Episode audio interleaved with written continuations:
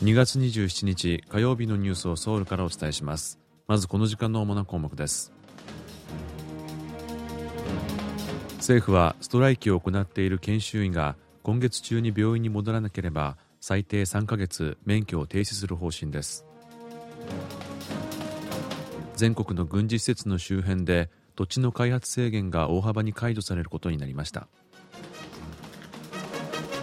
携帯電話の世界最大の見本市でサムスン電子の指輪型のヘルスケアデバイスが注目を集めています。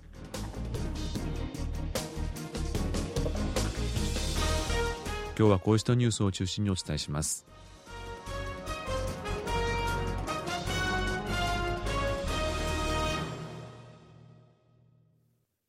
医師不足への対応策として医学部の定員拡大を発表した政府に反発して研修医が集団で退職届を提出した問題をめぐり、政府は研修医が今月中に病院に戻らなければ法的な責任を問うと警告していましたが、法的措置の内容について最低さんかげつの免許停止など具体的な方針を固めました。保健福祉部のパクミンス第二次官はにじゅうしちにち、研修医らが退職は憲法で保障された職業選択の自由に基づくものと主張していることに対して、法的検討を行った結果、公益や社会秩序の維持のために一定の範囲内で制限が可能だとした上で、現行の医療法の下、業務開始命令を出すことができるという判断に至ったと述べました。また政府は、今月中に職場に戻らなかった研修医を最低さんかげつの免許停止処分に処す方針だということです。一方、中部のテジョンではにじゅうさんにち、意識障害を患っていたはちじゅうだいの患者が救急車で搬送されましたが、治療を受けられる救急センターが見つからず、ごじゅうさんぷんごに到着した病院で亡くなる事故がありました。政府は保健福祉部、テジョン市、消防庁などと合同で、この事故に研修医らのストライキが影響していたかどうかについて現場で調査を行っています。政府は空軍用の飛行場など全国の軍事施設の周辺で保護区域に指定されているおよそさんびゃくさんじゅうへいほうキロメートルについて保護を解除し開発制限をなくすと発表しました。保護区域の解除としては過去最大規模で地価の高いソウルの一部も含まれています。保護が解除される地域は国土の れいてんさんパーセント に相当するさんびゃくさんじゅうきゅうへいほうキロメートルに達します。このうち、チュンチョンナムドのソサンや首都圏のソンナムなど、飛行場の周辺に設定されている保護区域は、合計にひゃくはちじゅうななへいほうキロメートルです。保護が解除されれば、新しく建物を建てる際や、土地の用途変更を行う場合に、軍と協議する必要がなくなるため、政府は近隣住民にとって、都市開発の利便性が高まるとしています。特にソンナム飛行場の周辺はソウルの南端に位置するみっつの区とキョンギ道ソンナム市など土地の需要が高い地域です。軍事施設周辺の保護区域が大幅に縮小されたことについて国防部は近隣住民の財産権を保障するための措置であり軍事作戦に与える影響は十分に検討した結果だと説明しました。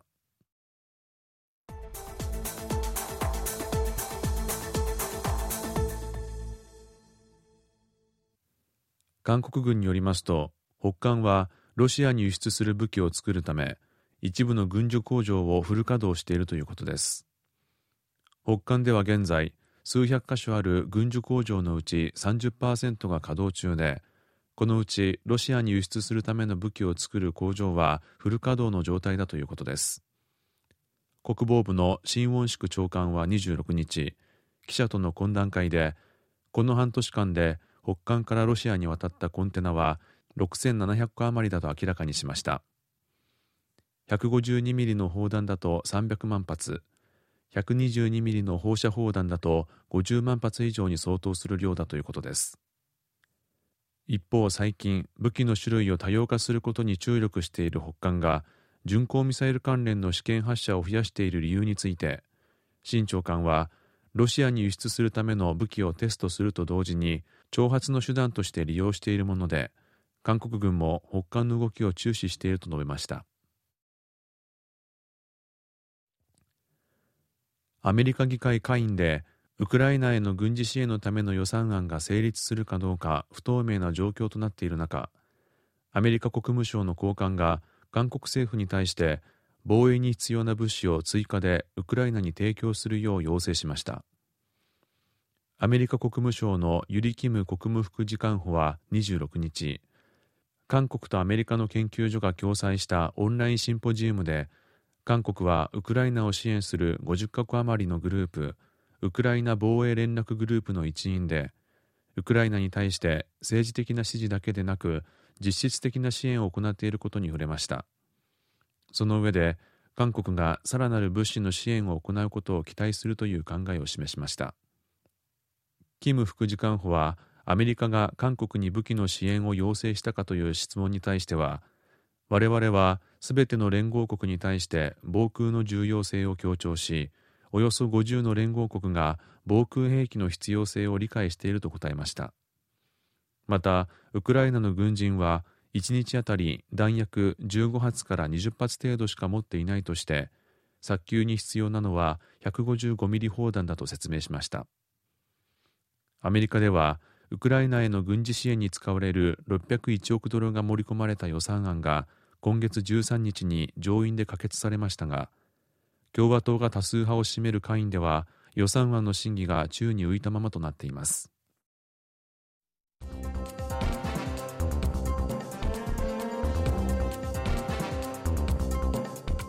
こちらは韓国ソウルからお送りしているラジオ国際放送 ケービーエス ワールドラジオです。ただいまニュースをお送りしています。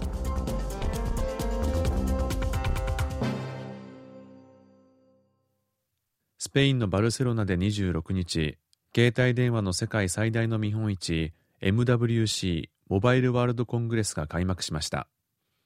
韓国からはサムスン電子をはじめ合わせてひゃくろくじゅうごの企業が参加しています。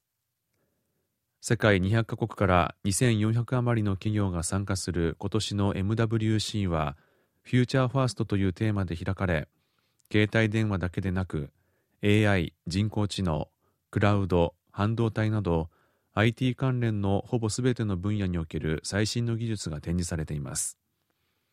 韓国からはサムスン電子、通信大手の ケーティー や エスケー テレコムなどといった大企業に加えて、中小企業、スタートアップなど合わせてひゃくろくじゅうごしゃが参加しています。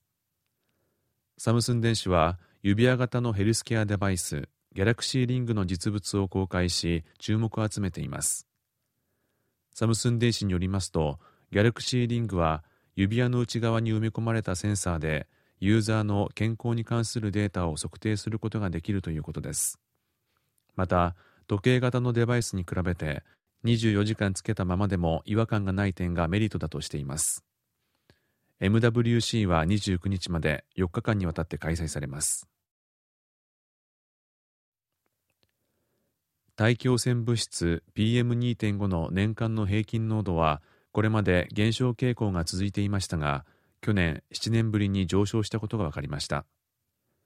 国立環境科学院はにじゅうろくにち、全国ごひゃくにじゅうごかしょの測定所で観測した去年の ピーエムにてんご の平均濃度がいち立方メートルあたり じゅうはちてんさん マイクログラムだったと発表しました。ピーエムにてんご の濃度は集計を始めたにせんじゅうごねんに にじゅうごてんご マイクログラムを記録し、その後少しずつ低下し、おととしは じゅうななてんご マイクログラムまで下がりました。おととしはいちにちの ピーエムにてんご の濃度がよんだんかいでいちばんめまたはにばんめに高くなった日がじゅうしちにちで、にせんじゅうごねん以降で最も少なくなりました。去年 ピーエムにてんご の濃度が上昇したことについて、専門家らはコロナ禍が終わり、人々の活動が増え、燃料の消費も増加したことが影響を与えた可能性が高いと分析しています。また、去年の冬から北半球でエルニーニョ現象が発生しているため、南西風や西風が強まって大気が停滞し、今後 ピーエムにてんご がさらに増加する可能性があるということです。以上、イ・ジンヒョンがお伝えしました。